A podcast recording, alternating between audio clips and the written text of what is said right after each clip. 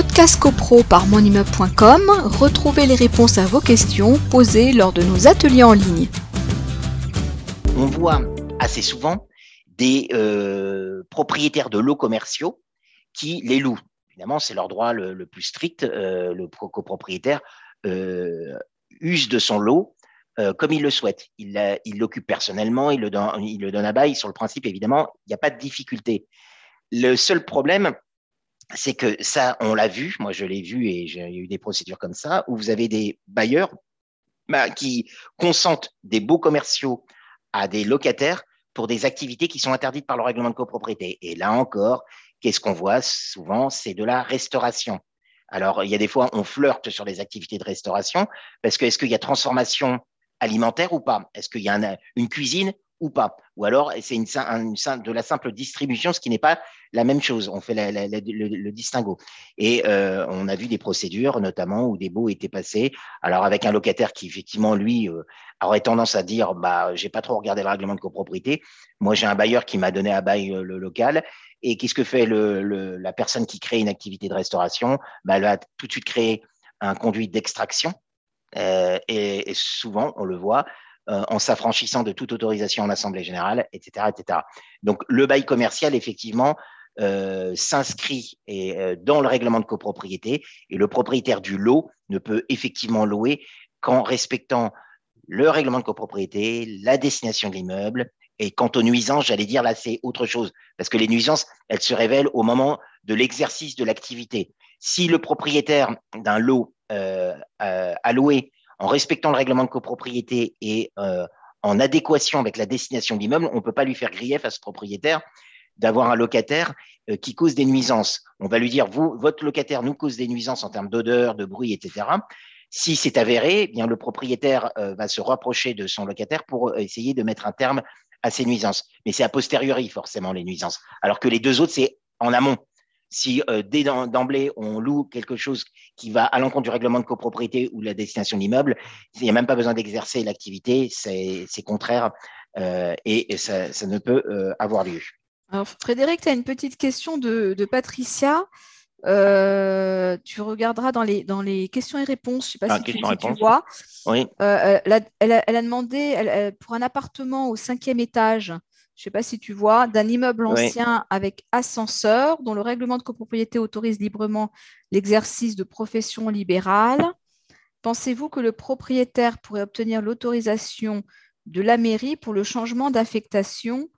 Habitation en professionnel pour louer en professionnel pur euh, bah, Je n'ai pas très bien compris la question. Moi, non parce, plus, que, parce, que, si, si, si, si l'exercice euh, et euh, professionnel est euh, autorisé, autorisé il n'y a pas besoin de changement de destination. Non. donc, Alors, si la question c'est. On peut louer, en, on peut louer en, bail, en, bail professionnel. Ah bah oui, on peut, bah, on peut louer en bail professionnel. Maintenant, si la question c'est de dire est-ce qu'on peut transformer du bail de l'occupation professionnelle en habitation, la réponse est évidemment oui. Quand vous avez des, des, des immeubles à, ce qui est très, ce qui est quasiment toujours le cas, à occupation très majoritairement habitation, on peut toujours ajouter de l'habitation à l'habitation. Ça, c'est possible. Oui, non, mais là, c'était pour louer en professionnel. Oui, bah, oui, pour louer en professionnel. Si, si, le, si, le, règlement de copropriété autorise les professions libérales, il n'y a pas de problème. Après, c'est juste à savoir si c'est adapté, le cinquième étage, même s'il y a un ascenseur.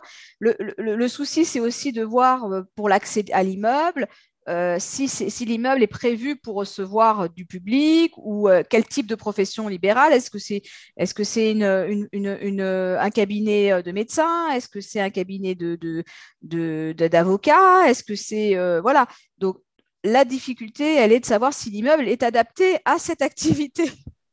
Parce que bon, sinon, y a pas, y a pas, on peut très bien louer en professionnel. Hein. Je pense pas qu'il y ait de, Complètement.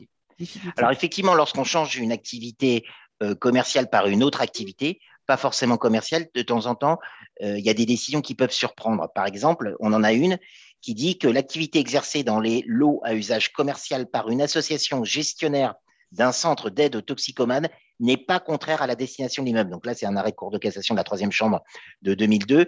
Euh, j'apporte ces précisions-là parce que souvent, euh, ça peut créer des, crispations au sein d'un immeuble où vous avez des, certains types d'activités qui sont déployées avec les nuisances supposé, je ne dis pas qu'elles n'arriveraient pas, mais supposé, puisque tant que l'activité n'est pas déployée dans les locaux, euh, voilà, on a le cas, alors c'est vrai, mais là on dépasse le droit de la copropriété, où j'entendais pas plus tard que ce matin à la radio, où vous avez un, centre dans le 16e arrondissement qui a été autorisé par la mairie de Paris, justement pour euh, accueil des toxicomanes, etc. Mais bon, voilà, donc là c'est une décision de la mairie dans un local euh, qui lui appartient visiblement, mais au sein d'une copropriété, on peut se poser la question est-ce que le propriétaire d'un local pourrait affecter, dans lequel il y a une activité commerciale, pourrait affecter un aide, là c'est un, centre d'aide aux, toxicomanes. La réponse sur cet arrêt de 2002, la réponse est, positive.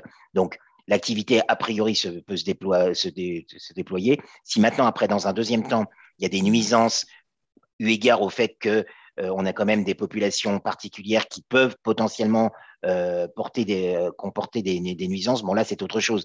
Mais en tout cas, le déclenchement de, l'action, on peut imaginer qu'elle est tout à fait possible. Donc, changer de l'activité, une activité par une autre activité, à partir du moment où l'activité qui se substitue à la précédente n'est pas interdite par le règlement de copropriété et n'est pas, encore une fois, contraire à la destination de l'immeuble, il n'y a pas de difficulté là-dessus.